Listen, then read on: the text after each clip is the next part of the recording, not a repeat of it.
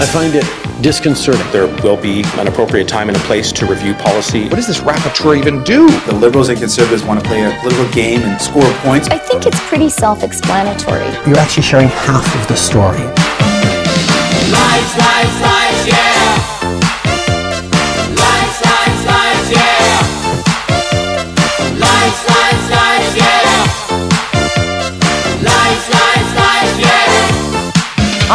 is that time in the week, Tuesdays and Thursdays, when we have a conversation, clearing the air and getting to the fine print of all those misspoken words. And we do that with Mr. Tom Korski, managing editor of Blacklock's Reporter. haven't talked to you in a while. Good morning, Tom.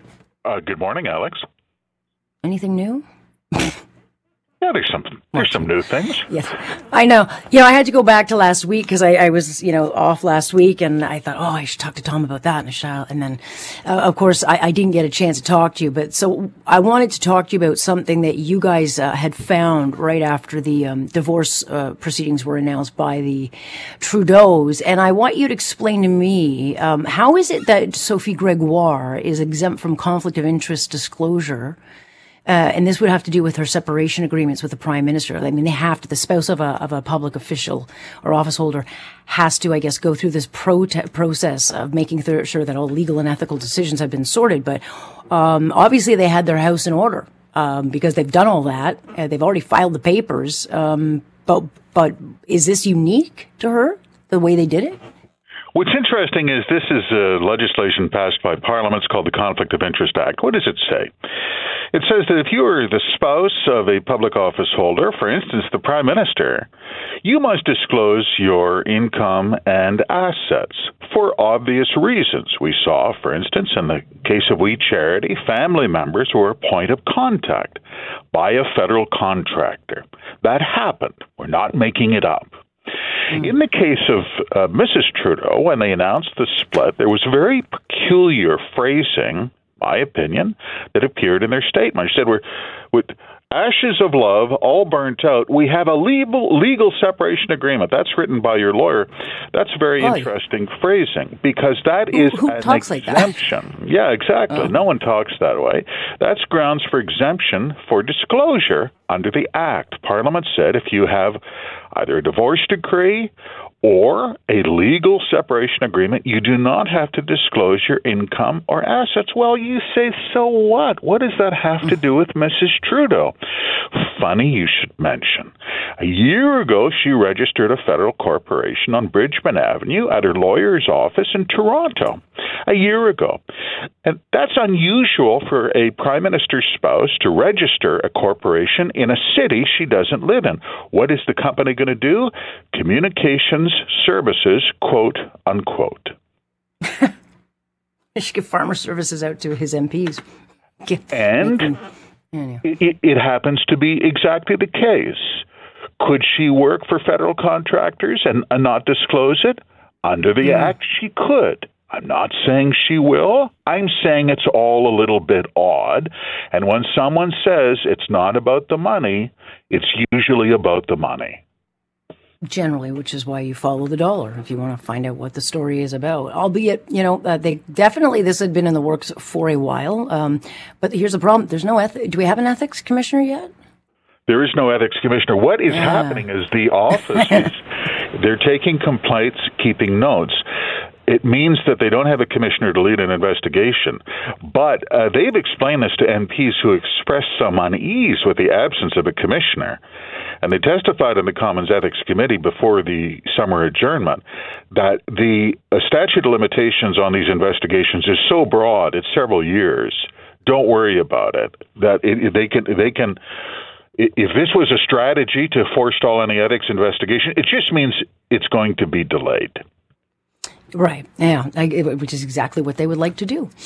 Uh, meanwhile, uh, so we'll, we'll, we'll keep an eye on that one. Uh, some interesting data coming out because there's a new narrative uh, with the, the Trudeau government, certainly since their cabinet shuffle, that to question anything on immigration is to be a racist. But, um, it, you know, when, when you look at the in-house research done by the Department of Immigration, there are a lot of worries uh, from Can- Canadians across the board of these increases to um, who comes in, 500,000 a year. And and it's not racist. It's people are like, where where are these people going to live? Where are the houses? Where are the doctors? Absolutely. Where are the supports? Yeah. This was polled by the Department of Immigration. This is in-house research.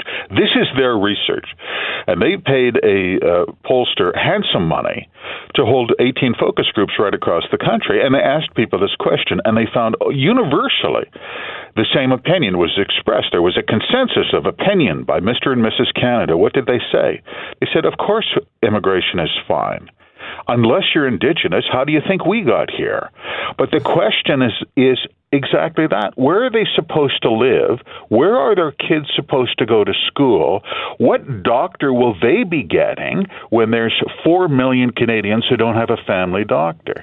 In other words, it's all well and good for cabinet to be a hero and to hand out flags at the airport as half a million foreigners land in Canada.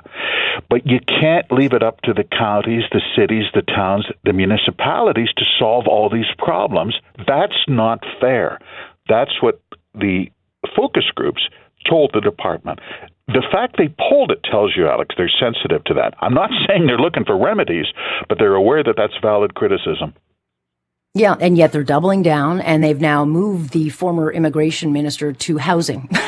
so he knows exactly how many houses he has to build, but uh, it's better if he builds a good uh, talking point than actually getting it done. So I'm not sure how Sean Fraser is going to fix what he knows he can't fix for the number of people he knows himself he's allowed in. The, absolutely. This is all on the table, too. This is, and this is not internet conspiracy talk, as you mentioned, Alex. The superintendent of banks Peter Routledge has testified in the Senate Banking Committee. So these are serious people. who said, "Look, at you are short. You had a chronic shortage of housing based on annual need due to immigration and kids leaving the house." Uh, getting married, wanting to start a family, doing what happens as life takes its course.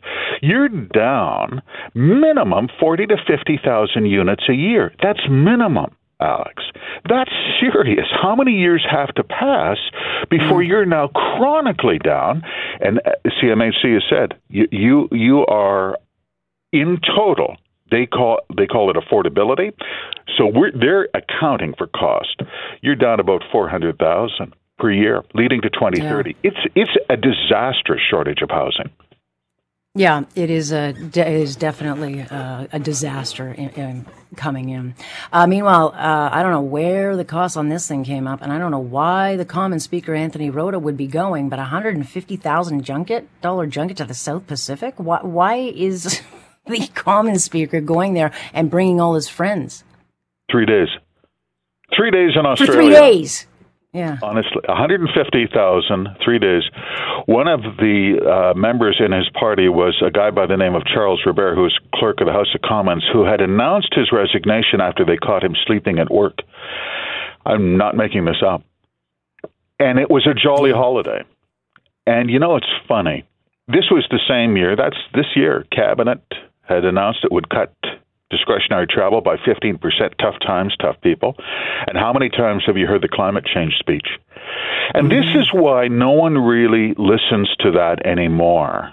Because they don't mean it. No one would take a $150,000 useless trip to a three day meeting in Canberra, Australia at the taxpayer's charge unless you wanted a free holiday. So then don't talk about austerity, tough times, or climate change. But they like it both ways. And this is why you have public cynicism. It's kind of infuriating, isn't it? But there we have it.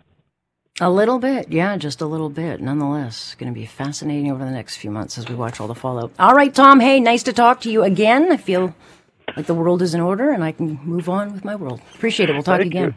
You. Thank you, Alex. That is Tom Korski.